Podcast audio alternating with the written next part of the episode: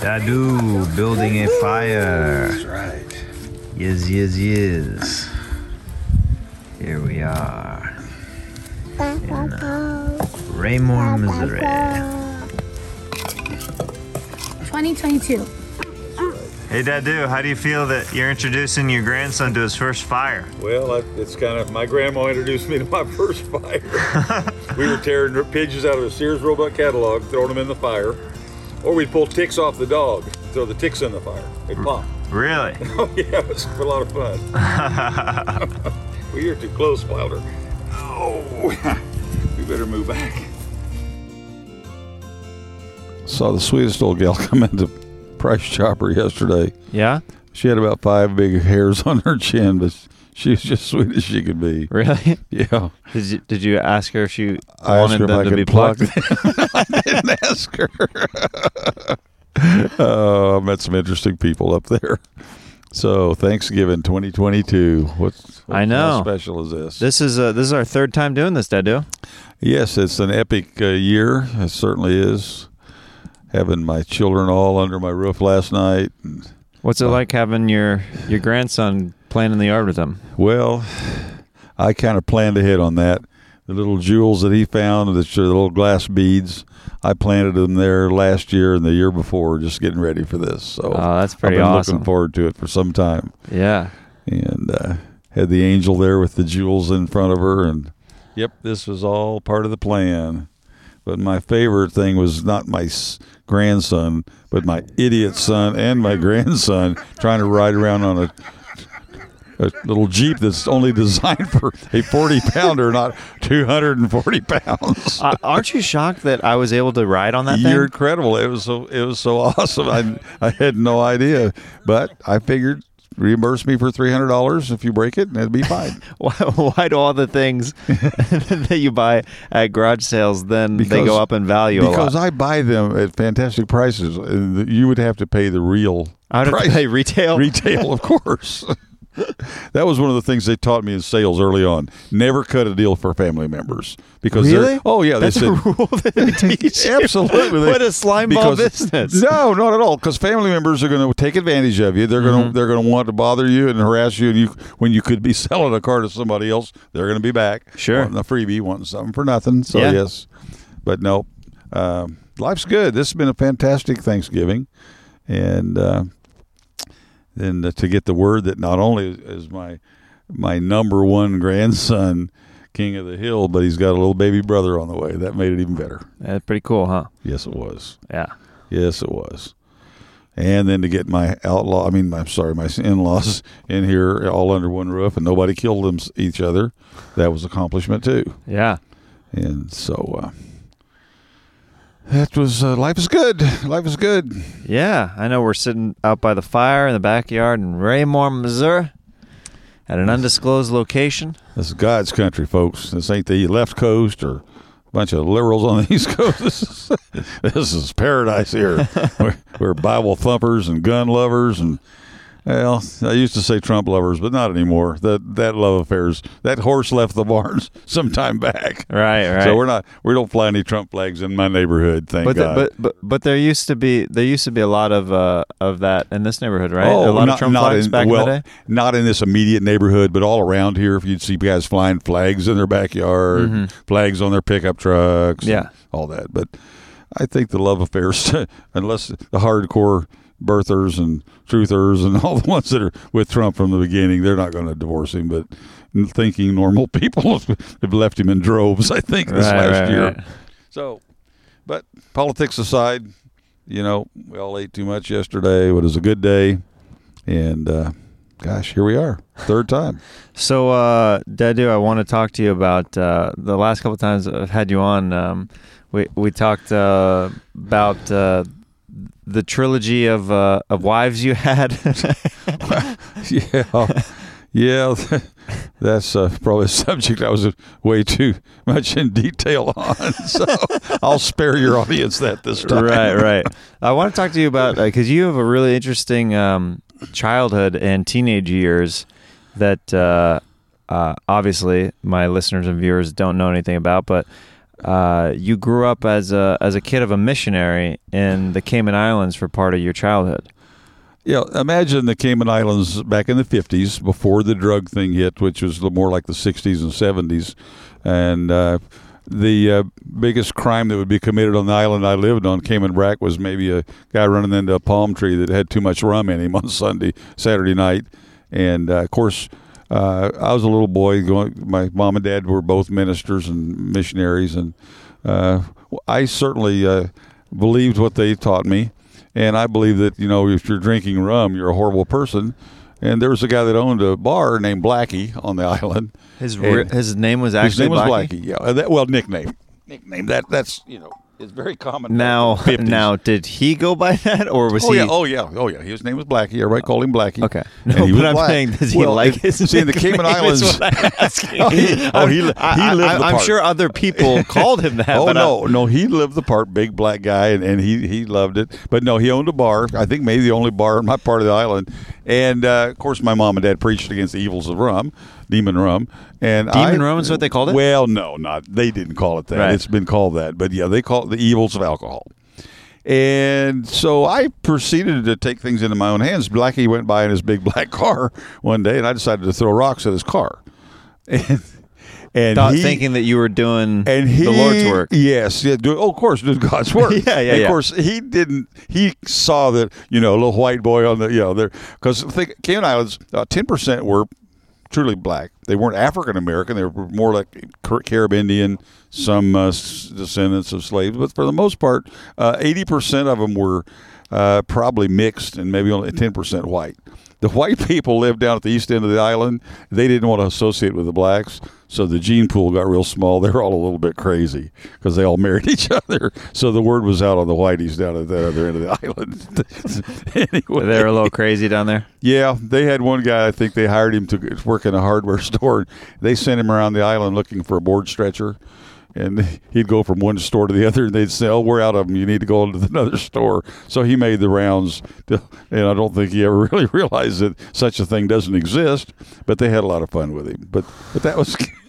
So anyway, I proceeded to throw rocks at Blackie's car, and uh, Blackie saw the little white missionary's boy hiding behind a bush, and and the lady that was doing some uh, caretaking with she kind of babysitting my younger brother. He told her he said if he'd been if he hadn't been the missionary's boy, I'd have jumped out and I'd have given him a good flogging. Yeah. Well, she told my mom and dad. and Guess what? Not only did I get a good flogging, but they told her to take the word back to Blackie that we definitely gave him one for you. Yeah, yeah, yeah. So I never did throw any more rocks at Blackie's car or Blackie, and uh, that was kind of the extent of it. But as a child in the Caymans, if Did you, you think throw about any it, rocks at any Whitey's cars in the future? oh, later on as I grew up, oh, I've always loved thro- fire. I love fire, and I love throw things. That's just two of my downfalls. But uh, no, the Cayman Islands was paradise in the fifties. I mean, good grief! I lived. You know, we didn't. We, a family of five. We were getting, I think, three hundred a month from the mission board, but that included a company car, I mean, a company car, a missionary's car, and a place to live. And uh, you know, three hundred a month was a lot of money back in 1955. Sure. That's probably like three thousand or more now, or more. And uh, the ocean was about uh, 200 yards from our front door, so I could hear the ocean at night going to sleep. That was my white noise.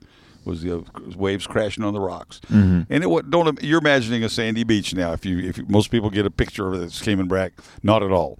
Uh, Cayman Brac was very volcanic, so you had all this. They call them iron beaches. It was like walk. The rock was so sharp that unless you had toughened up your feet for it, you couldn't even walk on it. Really? But as a kid, we walked on it all the time, so we got toughened up. Sure. So we'd run out there and run on the rock and whatnot, fish, and uh, I'd catch little tiny fish, not big stuff. what kind of fish? Do you remember what kind of fish they Uh, were? They were called sand sharks. We called them shanties for short, but sand shark, little tiny stuff. We'd use, we'd make our own hooks. We'd bend a pin and get our own fish line, make our own hooks. What would you make uh, with bait? Uh, the bait would be uh, probably um, Would you dig up worms?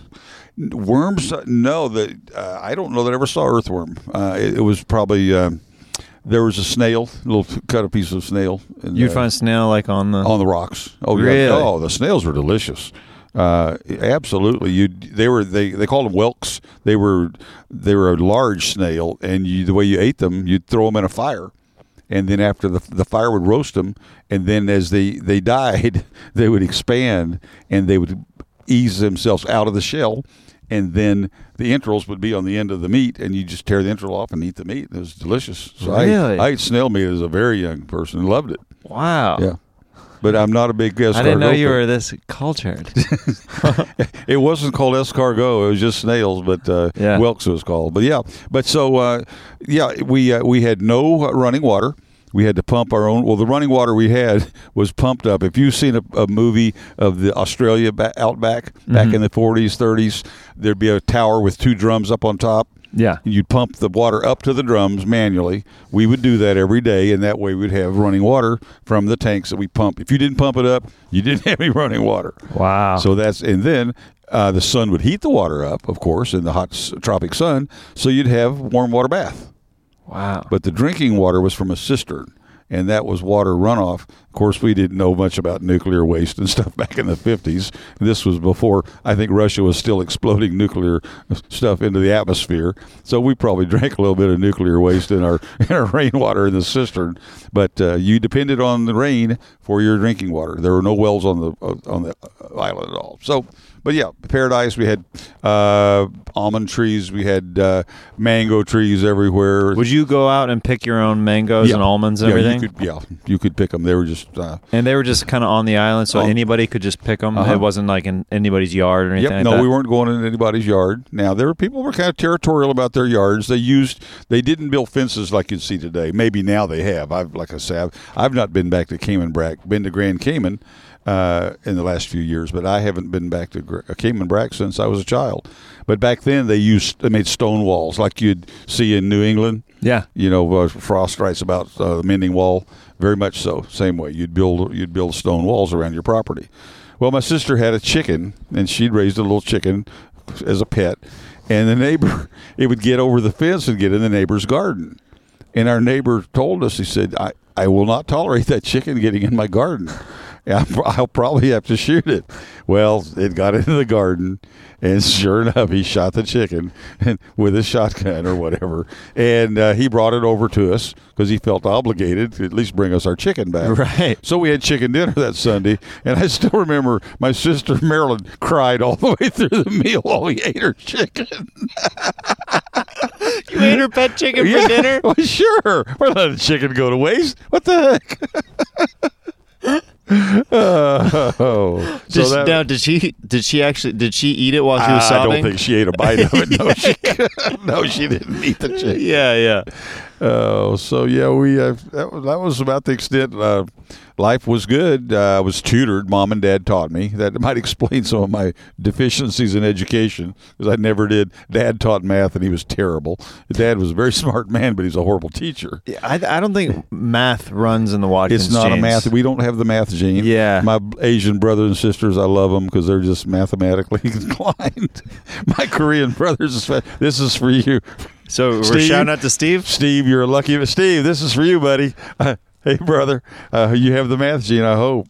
anyway, or maybe not if you're in comedy. I'm not so sure about that. We love you, Steve. That's right, Steve. We miss you, bud. Come, come to Kansas. Hey, if You you, if you, isn't he welcome to crash here? Steve, if you ever get here, or if you ever come with Jeremiah, we'll give you a place to stay. Absolutely. Yeah. You're, you're invited. The, the door's open. There you So- go.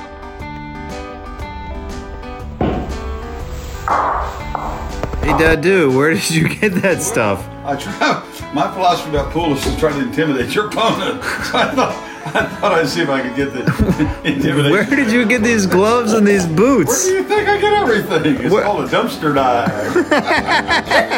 What is going on? This is terrifying. It's dead. That is terrifying. Where did you get that? It's in the dumpster. He's just waving. Like, nervously waving. Oh my goodness. Oh my gosh. So scary. There's a new costume for stage. Oh. Unzip me, darling. That's dude. So uh, then, of course, now I had lived in Jamaica right before we went to Caymans. You lived in And Jamaica too? We lived in Jamaica almost a year I didn't know that. when I was about five years old, and then from six to What, eleven. what was the reason behind living in Jamaica for a little bit? Uh, probably disorganization on the part of the mission board. I think they didn't have a place ready for us yet, or another Oh, okay. missionary was still there and they were leaving. How, how far is Jamaica from the Cayman Jamaica Islands? from the Caymans, you can you can almost see if you're up on a high bluff. There's a there's a bluff in the center of the island, kind of like a wedge of cheese. It's about 200 feet at one end and then tapered off to nothing. If you're up on the end of the bluff that was 200 feet high, you could see Cuba from there. really? And I'm thinking Jamaica is a little farther away than Cuba, so we couldn't see Jamaica. But Jamaica was probably a couple hundred miles, Mm-hmm. and Cuba's 80 or 90. In fact, my mom and dad went back to the Cayman Islands after I was uh, older, and they had Cuban refugees that actually they put them up overnight in their home that had gotten on a boat and got there from Cuba that escaped Castro's uh, oppressive regime. Uh, And of course, they were really nervous because sometimes the Cubans would come after them. yeah. And so they immediately got him on a plane and got him to Miami because there's, as you know, a strong Cuban presence in Miami. of course. But uh, yep, those were uh, good times. Uh, gosh, uh, it was paradise. Uh, and then, of course, a little older, we came back home and went to Bible school for a few years, and then went to the Virgin Islands. That was a whole different experience. Better or worse? Worse. The Virgin Islands. This now we've gone from the 50s to the 60s. Racial tension here. This is early 60s when the cities are burning.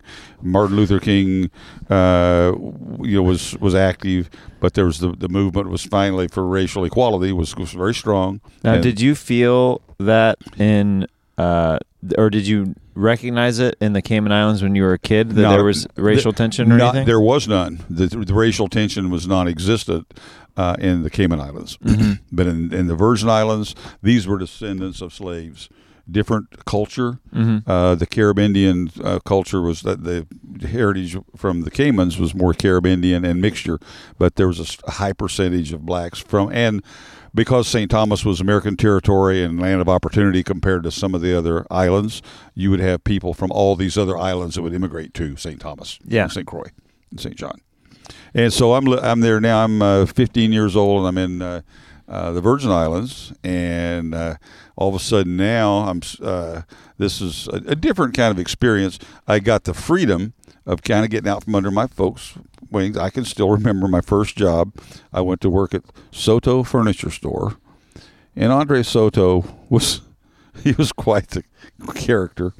I could How did, now, how did you apply for this job?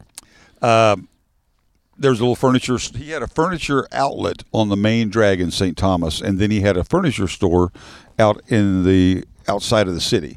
And people would uh, get a, if somebody wanted to look at furniture, they would get go from there, and a van would come pick them up and take them to the main store. Yeah. And I was put in charge, and here I am, 15 years old, and I'm put in charge of this little store.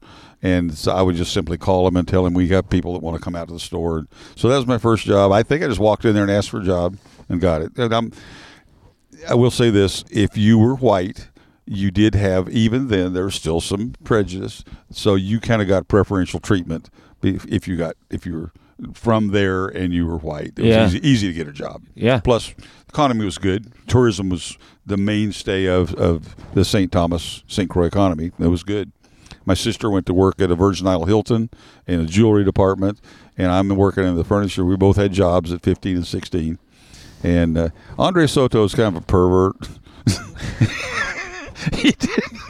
I can still, I can still remember one of the uh, uh, his employees were standing there, and he simply reached over and began to sexually harass this employee in front of. oh yeah, he grabbed him by the you know what?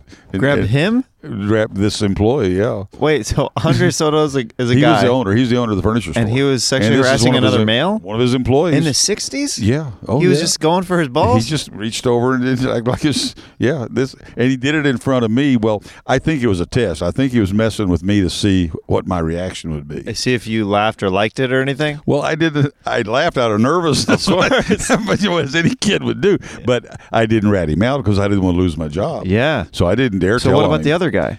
He's well. He was he was from Puerto Rico, and see these Andre Soto is from Puerto Rico, and he hired nothing but Puerto Ricans. So you were the only white guy amongst all the Yeah. Puerto Ricans. Uh-huh. and I knew just enough Spanish. He put me with his, his grandfather to help assemble furniture after I got promoted to the main store.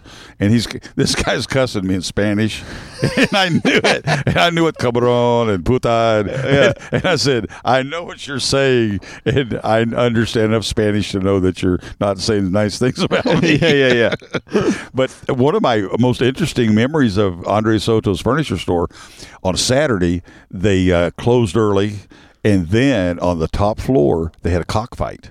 And of course, cockfights are illegal. Even back then. Even back then, oh Yeah. yeah. And if you that's a bloody sport. They Yeah, put these two chick- spurs. yeah. They put these spurs on these.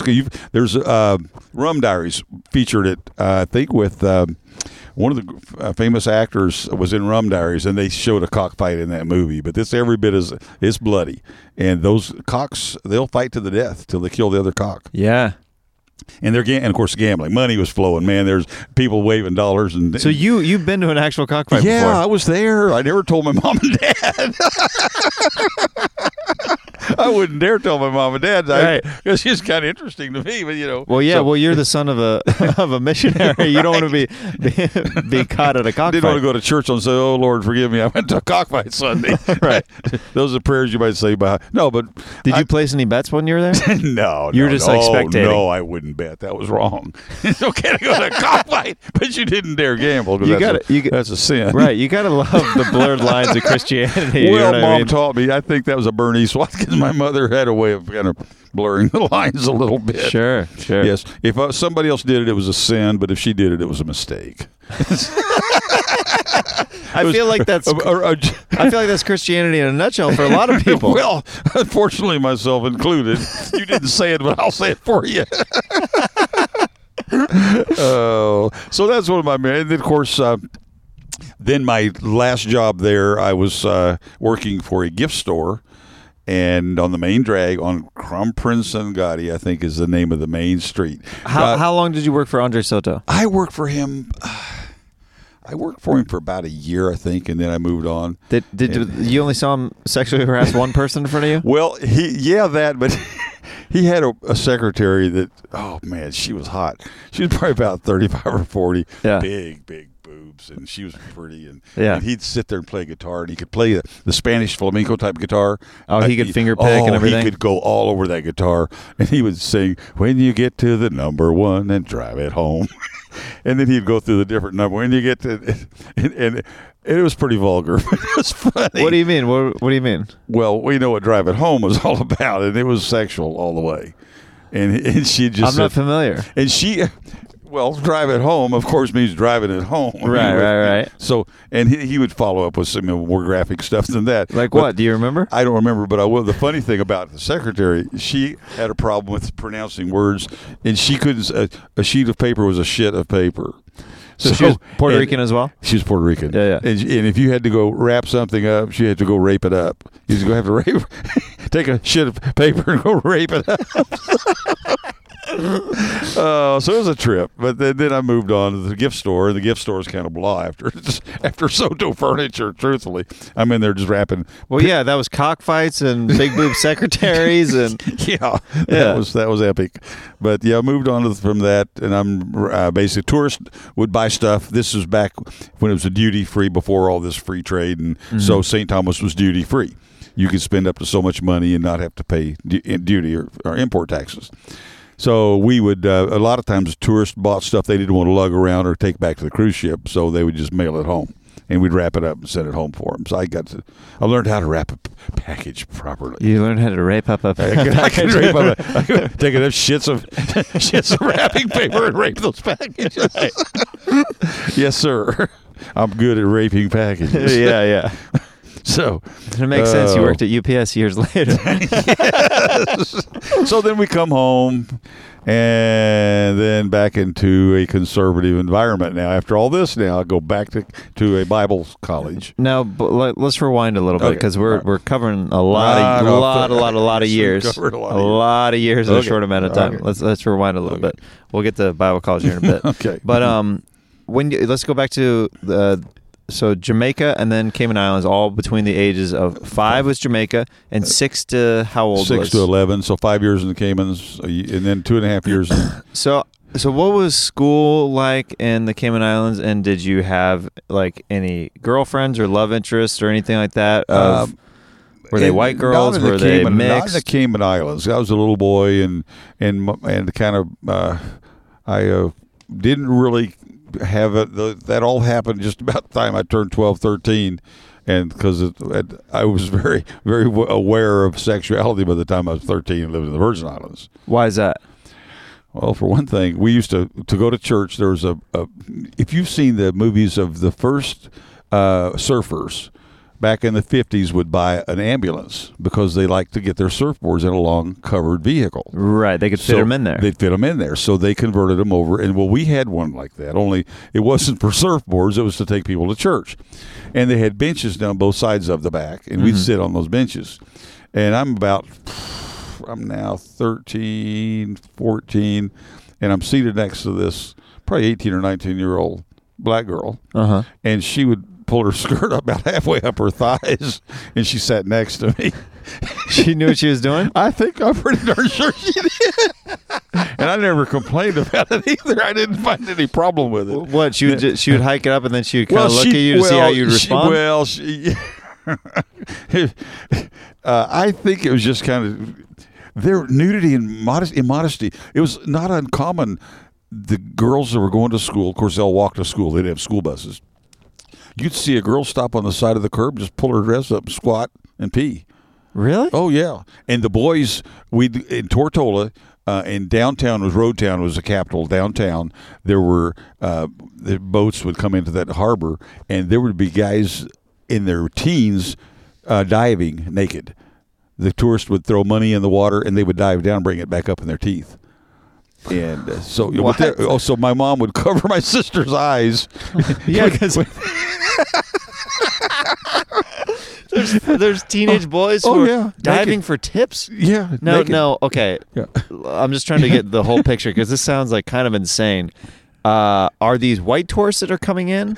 Well, yes and no. Uh, there's you get you get the ordinary flow of traffic from the different islands, so there's always there's always traffic in that. So islands. who started the? Who do you think started the game of throwing tips Oh, where I- these naked boys would? I would- think it's just pe- people love to see a diver bring up. You know, it. The, they would throw like a. This was back.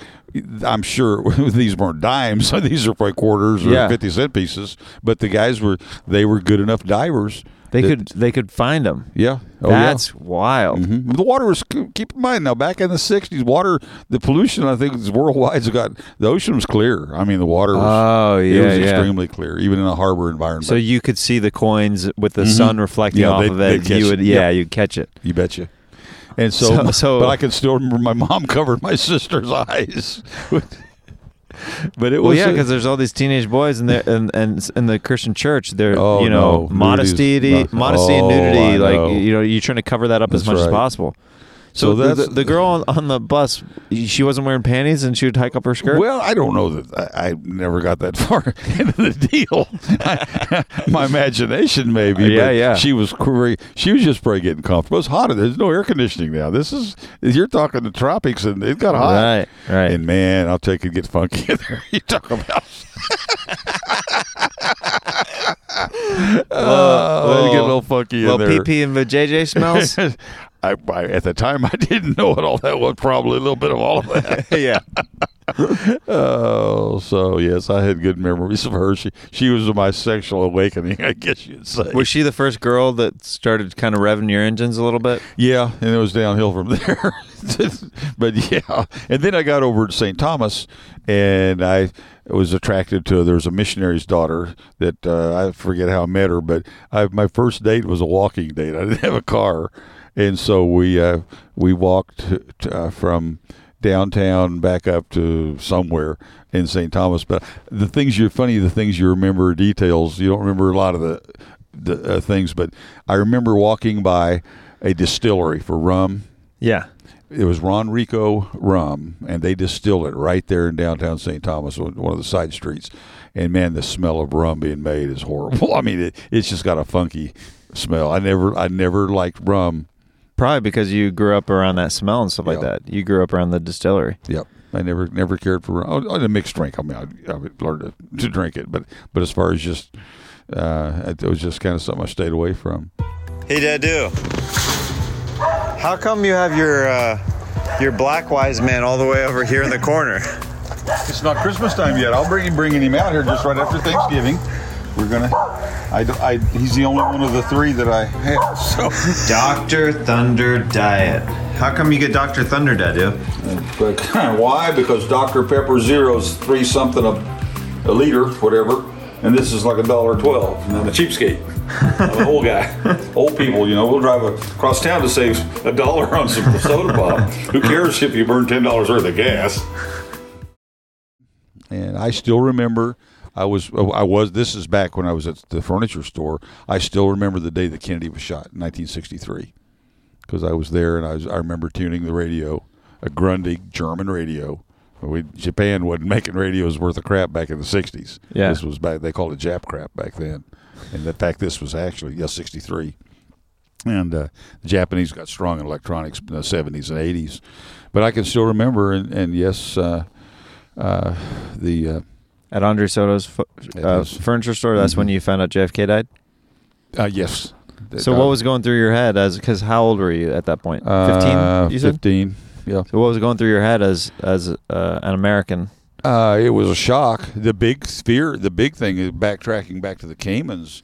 I still remember the Cuban Missile Crisis, and that was uh, powerful stuff because Cuba's ninety miles That's, away yeah, from that's us. not that's real close. And uh, and yeah, even before that. Now on the way to the Cayman Islands, uh, before the Cuban Missile Crisis, during the Cuban Revolution, we stopped. We had a stopover in Havana. It was a small plane uh, from Miami to Cayman to Grand Cayman. Or was a small plane, and they had a stopover in Havana. And I can still remember the soldiers in brown uniforms coming aboard the plane to search the plane, and you could hear gunfire in the background. The revolution was going on. Whoa. So I've lived history twice, Yeah. or three times. So you Yeah. got you you were one of the you were one of the planes who got stopped and searched. They were searched any plane coming on. They were wanting to make sure no contraband was coming on. Yeah. Yeah. So yep. Yeah. So, so yes, a lot of good memories. Got it, it was it was a great time to be alive. Yeah. That's cool. You got your hiking stick back here. I Oh. want to I want to showcase that for the camera. Can you reach it? Oh yeah, man, and you, you figure man's got to be prepared, right? Yeah, so my Okay. dad showed me this hiking stick. and then at the tip of it, you want to pull that off? He's got a full Well, on. you never know when a, a rabid raccoon or, you don't know. I mean, that's that's just self defense. Purely, I'm Sure. not. I'm I- I'm not in offensive warfare, but I do believe in protecting myself. Sure. So yes, we're ready for anything here in the Midwest. there you go. I need to doctor it up a little bit so it doesn't look quite so threatening, but it's Yeah, it looks uh, pretty serial killerish right now, yeah, it does, doesn't it? but it's a good piece. it's a good piece. we make our own weapons here too. We make our own bump shotguns. What were your? What, okay, so let's. Uh, I'm I'm fascinated with with uh, you living on the islands and, stu- and stuff when you were a kid. What kind of friends did you have that, that you made through school and through and through church and stuff like that? the I had a lot of as a child. I, was- I made friends easily, and I had friends that, that we'd play played together, and and we uh, uh, we fished for the little fish together, and we also made our own slingshots, and uh, You made you made me some slingshots as as a kid. hmm made our own slingshots, and With, I don't know uh, what the difference is, but rubber was different then than now. It was man, it More was elastic. more much more elastic. I don't know what's changed. Do you think that it was just it's just more true to the rubber trees where they were finding I it on believe- and stuff I like that? It was more less synthetic, more it was real. Yeah. because they were fantastic. You, you these kids down there that were good with them, they could kill a bird uh, in a tree Re- with, with a oh wow. slingshot. Yeah. Yeah. So we made our own. The and also in the fifties, you know, this yeah, we lived in paradise, but the people didn't have any money. It was not uncommon for people to make shoes, a sandal out of, of car tires and cut them out to the shape of their foot and then Wow. use thatch from the palm tree. We would made a good rope. They made rope from the palm tree fronds, the the, the green uh, leaves of the palm tree, and they would make their own rope, uh, and uh, they would make their own shoes uh, back in the fifties, and uh, this is before, and then all of a sudden.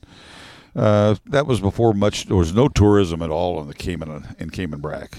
Grand Cayman was more uh, grew up and, and probably came into the 21st century a lot uh, quicker than than Cayman Brac, but it was Mhm. much more isolated. You, I don't know if you remember this, but you made me a, a slingshot when I was a little kid. Out of wood, you carved out of wood, and then you you got some bike tire, Mhm. and uh, Cut the ru- cut the and and you cut leather out of one of your loafers. yep, made the, the pouch for the rock. made the pouch for the rock, Mhm. and uh, we had a woodpecker on the side of the house, and you said. You said, "See if you can hit that." Did you? I got its wing, but then it flew away. so you crippled that woodpecker. Probably. That's sad. oh, yes, sir. And um, oh, also the young kids down there. If you probably, if you watch a movie of the twenties and thirties, you see a kid pushing a bicycle rim with a stick. Yeah, That was a big deal. You see the kid running down the road just pushing the bike, pushing the rim with a stick. that was just that recreation. recreation or they made their own spinning tops and these guys were they would carve us a, a top mm-hmm. with out of wood and then they would drill a hole or make, find a way to get a nail into the center and then they would grind the nail down and so and then they would uh, use fishing line and with a little wooden uh, holder to, keep it in their, their fingers and they could take that top over their head and they could spin that they could throw that top and hit a circle six seven eight feet away from them and land that top in that circle and you could just watch it spin They were that good. they it. were that good Yeah. yeah, they were good. Bicycles. Uh, a lot of people travel by bicycle, and these were the English bicycles, and uh, with they had the little generators on there. You could see them at night. The, as they stopped pedaling, the light would go dim, and uh, so they didn't have modern. This was way before alkaline batteries, needless to say Yeah. and even regular batteries were too expensive, uh, so people just had their own little generators. But now, um, in the in Tortola, I lived. I didn't tell you about Tortola before I went to St. Thomas. We lived on the in the British Isle of Tortola for a year, Mm. and I. Uh, the other people on, on the island they had English bicycles, which have the smaller frame. I had an American bicycle, which was probably a Schwinn or a Western Flyer from Western Auto, and it was a big frame. Well, the kids, the local kids, thought that was hilarious. They call me Donkey Boy. They thought my bicycle looked like a donkey, so I hated their guts. they call me Donkey They had Boy. accent, the British accents and everything. oh yeah. Here comes Donkey, Donkey Boy. Needless to say, that scarred me for life. they called you Donkey Boy. Donkey Boy. Yeah. You just So- went back to that place a little bit. Just so I still want to go back and kill them. Did but you have no. any kind of retorts? Like what? Like what kind of a kid were you in that in that regard? Where did you find ways to stick up for yourself, or did you laugh it off, or what kind of I- kid were you? I probably ignore. I didn't run to mama because I'm, you know, I'm, I'm gosh, at, at 14 years old, I'm like 5'11. I'm very tall for my age. Yeah. So they didn't. There's only one time they tried to taunt me and to get me to fight them, but there was a group of them, and I wasn't going to take a group Right, of them on. right. So I did just kind of laugh it off. I never ran, never ran from them ever, but uh, and I had, I did have a little boat where I would actually go out and get away from everything. And it wasn't a fancy boat. It was a pretty simple rowboat, but I could get out probably no we're not talking no life preserver none at all Yeah. and i'd get out there and take a fishing line and try to catch bigger fish but and that was my get that was my kind of my escape from reality Sure. but i hated I, I the people in the church were very kind very compassionate they're wonderful people but the ones we didn't go to church with of course uh we, You're part of- just Americans we're amongst. Amer- and, well, and, and keep in mind, this is back when the this racial stuff's really getting bad in this country. So they hear about America not as this panacea, but uh, the place where me, their blacks are being mistreated, which was true. And uh, the uh, they associate you with that a little bit. they would. I mean, the kids. They. I felt it in, in their their dislike for me, and of course now in the adults, as we got into St. Thomas, the by now the '60s, you've got the Rastafarian culture, so you have the uh, the the again the local people uh, that knew you, knew who you were, were fine, but there was there was some there was tension, uh, between uh, if, I, I can still remember the, the Rastafarians with their aloe in their hair and the, the the dreadlock. The whole you see these football players with these long dreadlocks. That all came from the Rastafarian culture. Yeah. It's all that's Rastaman. Yeah. The Rastaman had the dreads, Yeah. and he smoked the ganja weed. when was the first time you smoked the ganja weed? Probably when I was about eighteen. Yeah. 19. Where was that?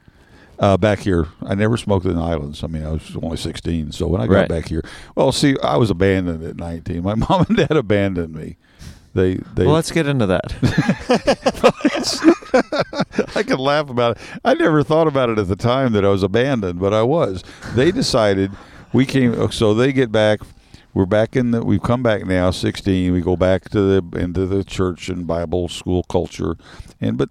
You know, now all of a sudden we've tasted the. You know, there's an old saying: once the guy's been to gay Paris, he doesn't want to go back on the farm, and not meaning gay. I mean, just the word gay meaning fun, loving, Happy, fun. happy. Yeah, yeah. So, and we'd kind of had a taste of our own freedom. We've had our jobs. Uh, I was going to night school.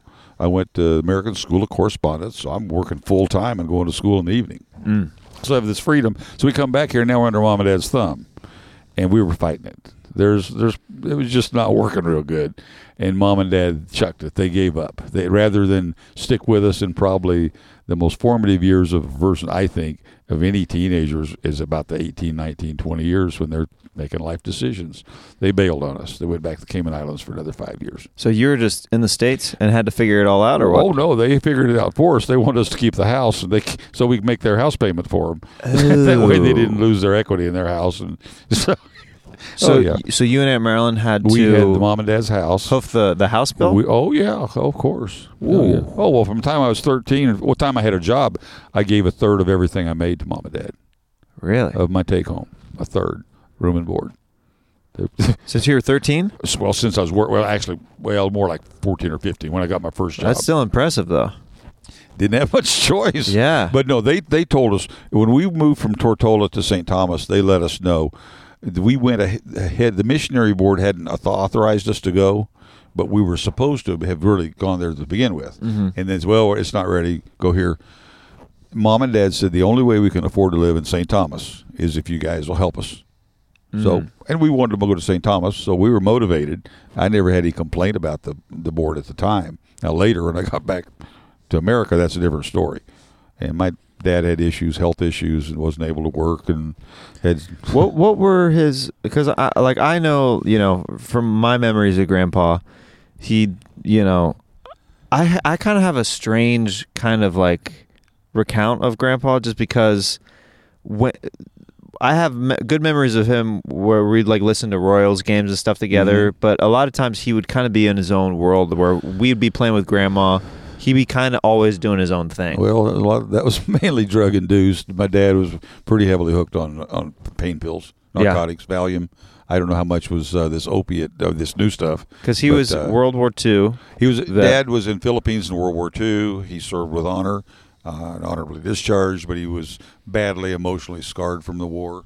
Dad was a company clerk in the in the in his uh, unit, and he would have to send back the effects of the guys that had died in battle, and and write a letter to the parents He had to write the letters. hmm saying that they had passed. Oh my So goodness. that was so he brought that back, all that baggage back with him, and he was a very reserved, quiet man anyway, and so it it uh, messed him up. Yeah. Yeah. Because I, I, you know, one thing that I always uh, kind of associated with him was he had restless leg. He was Mhm. always, Mm-hmm. always doing this. And I do this just out of like a, more of like a I think an it's- ADD thing. I think I, I have it too if I'm real tired, if I'm exhausted. oh, I'll- you start doing this. I this. start. I well, just can't get comfortable. Oh, Uh, yeah. just can't get can't get my feet in the right position. Sure. But uh, we know came back, and then now all of a sudden, mom and dad's got their controls on us, and we're not. We're kind of had a lot of freedom, so they decided to go back to the Caymans, and uh, and now I'm uh, working uh, uh, at uh, Hall. Went to work at Hallmark Cards. When when he when you they were going back and forth to, to the Caymans, was he just at a place where he it was hard for him to um I mean, he was he was the the pastor at, at these. It- like, how much was he preaching, and how much was because you said he had difficulty working in some Dad had yes, he had difficulties working uh, and holding doing anything for any length of time. But as far as a, a minister, uh, he was able to function. Mom was a much better preacher, much more of a people person than Dad was. But Dad was respected. Uh, we used to joke about it that Mom was a, treated like the queen in the Cayman Islands. Many years later, decades later, people still sent her money, and we're not talking about ten or twenty dollars. They'd send her hundreds of dollars just as gifts at Christmas time, Thanking on her for her time. thanking her for her time there because they were uh, they genuinely loved the people and they got involved in the people's lives. They didn't live uh on a high house, big house on the hill. They were they we, we mixed with the people. We church we associated with them. We socialized with them. One of my favorite stories about my father. We would have church socials on Saturday night, Mm-hmm. and Dad. Not that Dad was a hustler, certainly No, that definitely doesn't run in the doesn't run Watkins family at all. Dad was in charge of selling popcorn. And so Dad came up with the idea that if you got this big cardboard box and put a strap around the box and, and wore it, and you had the popcorn right there, Dad came up with the idea of a false bottom in the box. So you'd think you're buying the last bag of popcorn, and Dad might have 20 bags of popcorn underneath the cardboard, but but you would have to. So man, I better grab some popcorn before it's gone. And then as you bought your popcorn, then Dad, after he got away from you, then he'd pull out more popcorn. That's my father. wow, That was my So dad. that's where you get your your your salesman techniques from. Well, between my mom and my dad, I never had a chance. Did I? Right. So when you learn to bend the truth from your mother and you learn to hustle from your dad, it's good combination. Well, you end up the ultimate salesman. Whatever. you should know, Mr. Salesman. Uh, to me, the comedians was one of the best salesmen out there. We're selling ourselves every night on stage. Absolutely. Life is a sales game. It really Sure, is. sure. It's a sales game. Yeah. So, so got back here, and, and that's uh, kind of the way it went. Did that do? Hey, who, who's your favorite? Michelle Pfeiffer, Salma Hayek, or Mila Kunis? Oh, I'd have to go with Salma Hayek. How come? I think there's always something exotic about a person with a different, slightly different accent. Uh-huh. Women seem to be attracted to Pierce Brosnan. Uh-huh. He's good looking, but it's part of it. it is just frickin' English accent. What are you eating?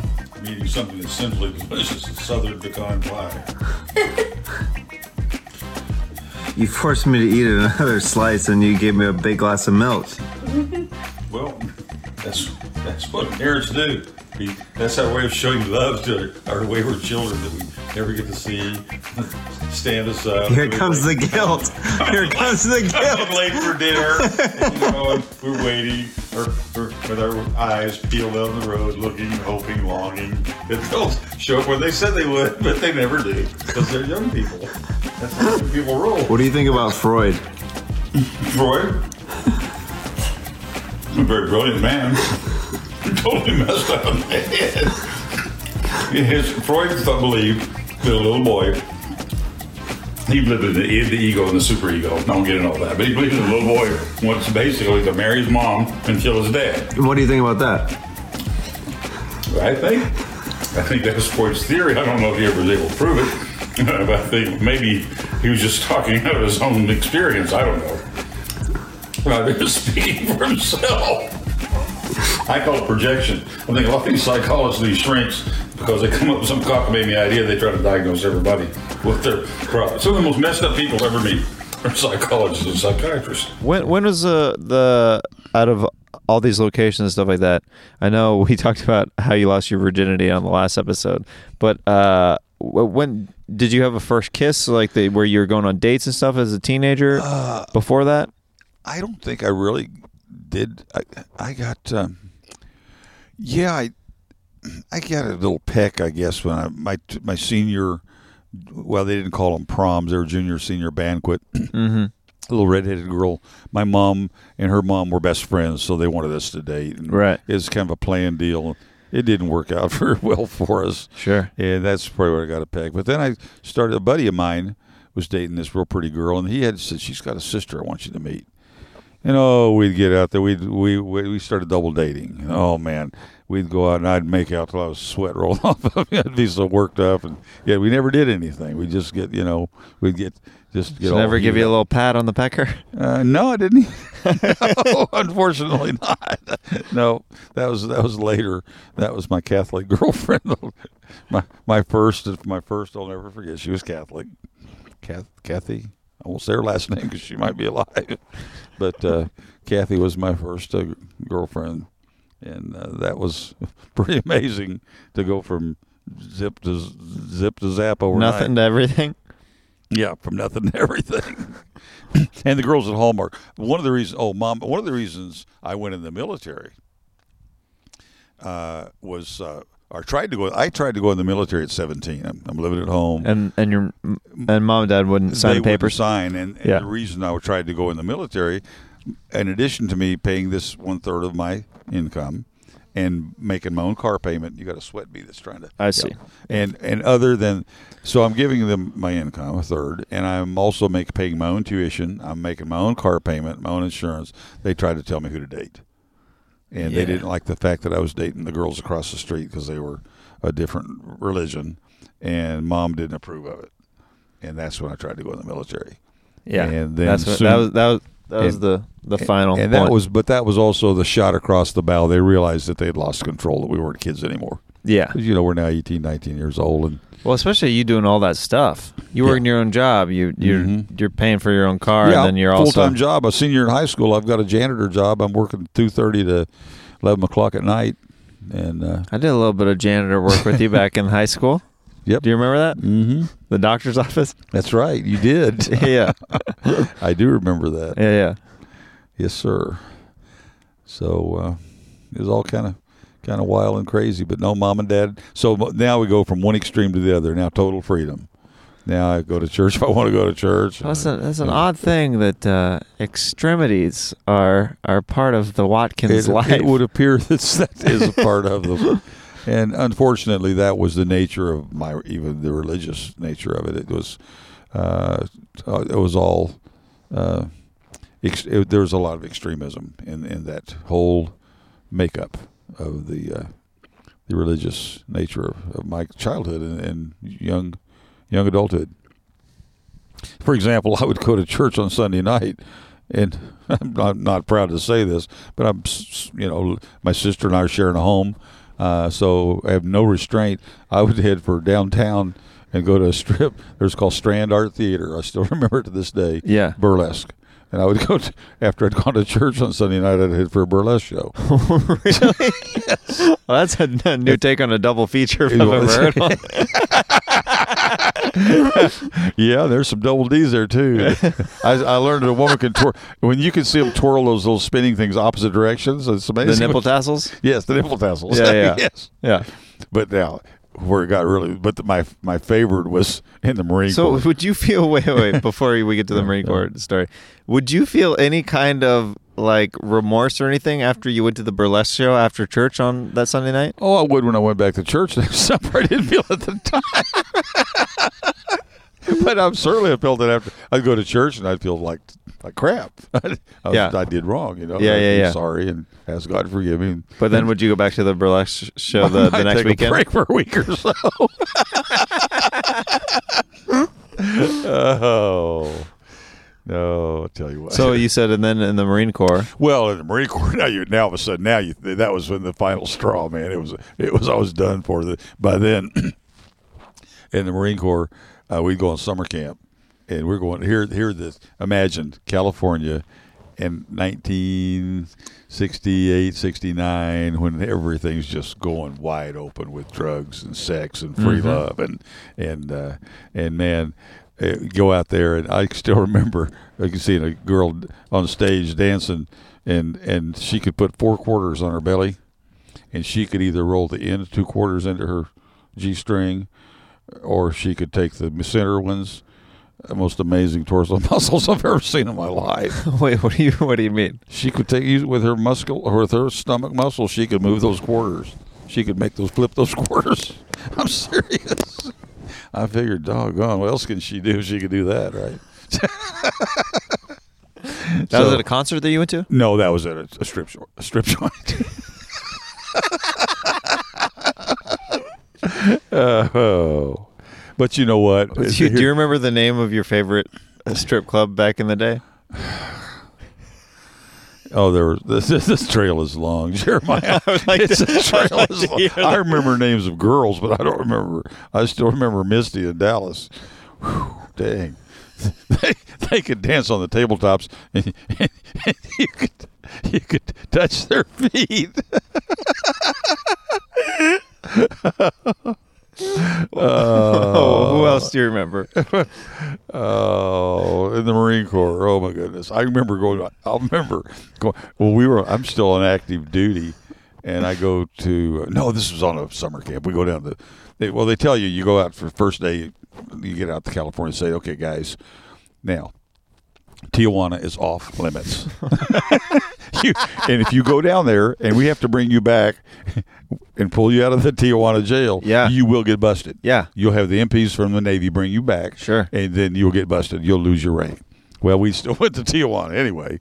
And I can still remember sitting in this bar in Tijuana and this dancer, completely nude, and she this guy was tipping real good, and she just walks up to him, and she's he's seated, and she's standing, and she just proceeds to put it right in his face, and I can remember him having kind of lingus right there, Right in front of you? Oh yeah, right at the club. This was Tijuana, man. It was wild open. You little boys on the street. You want my sister? She's virgin. The little the hustle. Oh yeah, the little boys would be hustling, pimping their sister or their mother, whatever. so it was wild down there in the '60s, man. It's Yeah. crazy. Is that one of the craziest things you saw in Tijuana? Yeah, I got a little into Tijuana too. she made me wear rubber. You had sex in Tijuana? Well, blowjob. Oh, she made you put on a condom for a, a blowjob? Yeah. Yeah. Yeah. that sucked. Well, for her, it did. oh, but yeah, it was no, it was. But the clubs out in California were wild. I can still remember uh, a club where you, go in the bathroom and look through. You can see a guy shooting up in the in the in the stall in the bathroom. Really? drugs were everywhere. It was crazy back then. What's the hardest drug you've ever done? I've never done anything more uh, extensive than acid. Yeah. Yeah, acid. Yeah. Cocaine? Never done coke. Never. Interesting. Uh, my philosophy is if it's anything anything more uh, enticing or more addictive or more uh, dangerous or as far as to me 'cause, uh, being my personality I probably should stay away from all of it Yeah. but I just I didn't want to take the chance Yeah. and there's a joke well there's an old saying about coke the cocaine is God's way of telling you you're making too much money it's yeah. expensive and uh, and talking to people that have used it you can drop a couple hundred dollars in a matter of a couple hours Oh, yeah. less. Yeah. Do you like you said you've had some acid trips in your day? Do you remember any specific visions or any like trips that you had? Yeah, I can remember one in particular where I'm sitting at, a, I'm looking in a mirror, and it's like I'm going back into, I, I'm like I'm looking at a Neanderthal man. I'm not looking at me, and, uh, and I, that's when, and that it was pretty spooky. What do you mean you're looking at a? Like Well, you, you like, look like at your I changed, reflection? like I changed. Like Don't I'm they tell you to not look in the mirror when you do acid? No, no one ever told me that. No, I'm pretty sure I that's something well, that they tell you to not do. I. I get that now, but no, no one ever told me. That's And- something. I, that's something that I've heard. It Hmm. could be misinformed. I've never done Well, it, but I've had a a friend. I. I had a friend who It was a used to do acid. And, bad trip. and th- they said that you shouldn't look at yourself. There was just one buddy of mine. Mm. He said you shouldn't look at yourself when you're tripping because if it's a bad trip, you don't know like you're messing with yourself You're and not- your own I like see. reality and everything like that. Mhm. Makes sense. Yeah. Makes sense. So you look like a Neanderthal version of you. Mm-hmm. Like I'd gone back thousands of years. Yeah. it was weird. And uh, now another time, mm, my brother and I were well, Paul and I, he liked to do acid. We do some acid together.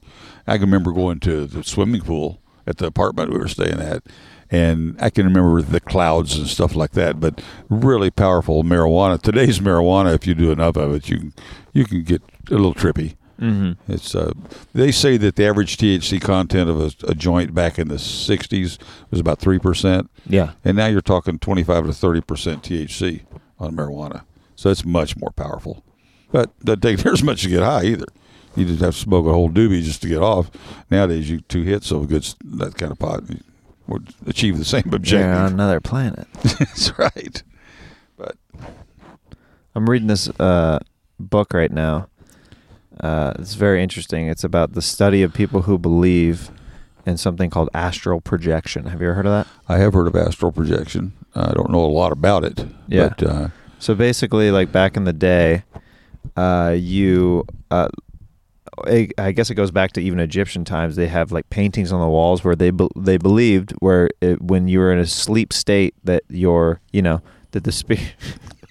just, there's some barking spiders out here. yeah, they're known to inhabit my backyard. I Yeah. have to fight them off sometimes. Sure, sure. um, basically, the belief is that there's two bodies: the physical body Mhm. and the spirit. Okay. basically, Mhm. and um, that uh, people who can learn how to astral project, like when they're in a deep meditative state. Could leave the body. Yeah, like, and that's what they call like an out of body I experience. like- believe I've experienced that a time or two. Really? One time specifically, I can remember looking at my body and going and going to the front door and checking the door to make sure it was locked. And yet I didn't ever leave the bed. So it's like I was in What? two places at the same time. When when was this? This was years ago. Was it was it when I was alive or was it? Well, I didn't. was it before? when you were when when you were born? I didn't do any kind of a drug for like fifteen years. yeah. I didn't drink, But smoke. oh, so it. you were this was drug. You were on. You're tripping on something. probably uh, yeah, I'd say so. Probably at, when I went to sleep, I was probably messed up, Yeah. and uh, and also uh, I think some of it you can even control your dreams with. That's like lucid dreaming. Yeah. hmm That's that's what this book that I'm reading is talking about too. Is There were some books that were they probably weren't good for you. But there's a, a guy named Carlos Castaneda that wrote some books back in the 70s called Journey to Ixtlan, and he got into peyote and uh, astral. Basically, he was in astral projection with peyote, oh and some of that peyote. You know, the Indians, you know, it's a part of their religion. Sure. They use it in religion, but it's that's some pretty powerful stuff. The peyote, peyote is. wow. And uh, but yeah, the, I think astral projection, I, you know, religious, deeply religious people would probably say some of that's demonic. Uh-huh. I, I don't think you can label. Yes, I do believe in evil. I, I believe there's evil. I think some of these murders and stuff. I think some of that is pure, unadulterated evil. But I think there's a whole lot of stuff that's just psychic. That's not either good nor evil. It's just our minds are, are pretty amazing things Right. and they they we can do amazing things. In fact, when I was in this, I didn't realize this till years later. Um, the LSD experience was pioneered by uh, Leary, Timothy Leary, back in the seventies, and Timothy Leary was they were government was giving him pure Sandoz LSD twenty five. And for, To s- for stu- to experiment with, Yeah. And he said he was communicating with extraterrestrials, and they cut him off Yeah. and but yeah, and then Timothy Leary also had something called the womb tank, where you cut off all sensory depri- It's a sensory deprivation. So like a float tank now. Float, it's a float tank. Yeah. In fact, float tanks are very popular now. are, that's what I heard. In fact, I, I wanted to try one. Do you want to do it the next time I'm I in? I would love to in California. Yeah. Next time I'm out. Yes, we'll, sir. We'll go to. I've never done it, but people, well, people told me that I well, should. you cut off all sensory, and, Yeah. and you're you the mind is isolated, and yeah, I hear that's powerful. And he so he was duplicating some of the same experiences with LSD in, Yeah. the, in the womb tank, wow. and he was also trying to communicate with dolphins, and supposedly Yeah. they are very intelligent uh, Yeah. mammals. Yeah. Yeah. But they we know stories where they've saved swimmers' lives, and and uh, Mhm. in fact, um, I'll tell you a brief experience. Uh, Jana and I, our first trip to Florida, uh, we I got way out, and you know in Florida you can go 100 yards out and it's still only four or five feet deep, Right. whereas Mexico 10 feet out. It's 20 Drops feet off. deep. Yeah, Yeah. you're a shelf. So I'm out there and I didn't think anything about it. I came back in and Janice said, Did you realize you were completely encircled by dolphins? And I said, I never saw one of them. They said, no, they were all around you. I don't know if I, they were protecting me or if there was a shark nearby. Yeah. But they are known to, to protect people. There might have been a shark that was circling you, and the dolphins I don't know, but I being protective. I guess I'm here for a reason. I'm not sure why. Yeah. to see my grandson. I that's know. why. I know. Yeah. Did you Did you have any other? Have you ever had any other like um, out of body experience, like like with the sleeping thing, or like a, a near death experience where you felt like you're you were like looking at like a like a life flash before your eyes kind of moment? Uh, no, I haven't. I've I've had what I think one is one supernatural experience when uh, your your sister Jessica, the night she died. Mm. I may have told you about that.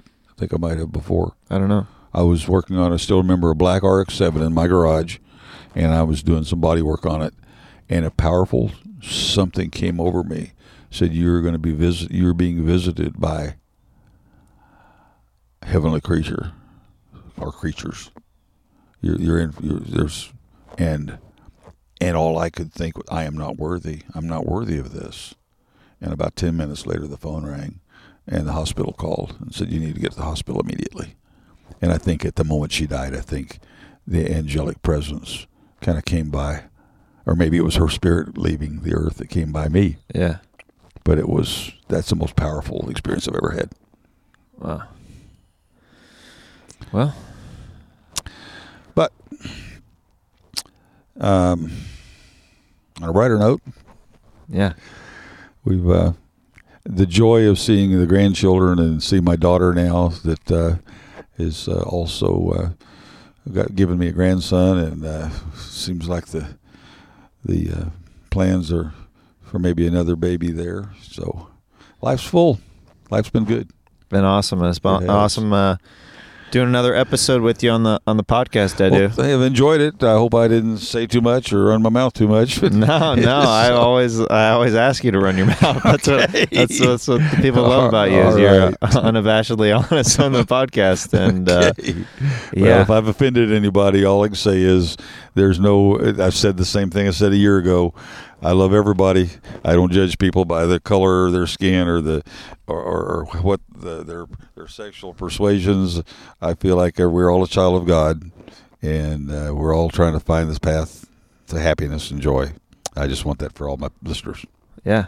All right, love you guys. Thanks for tuning in.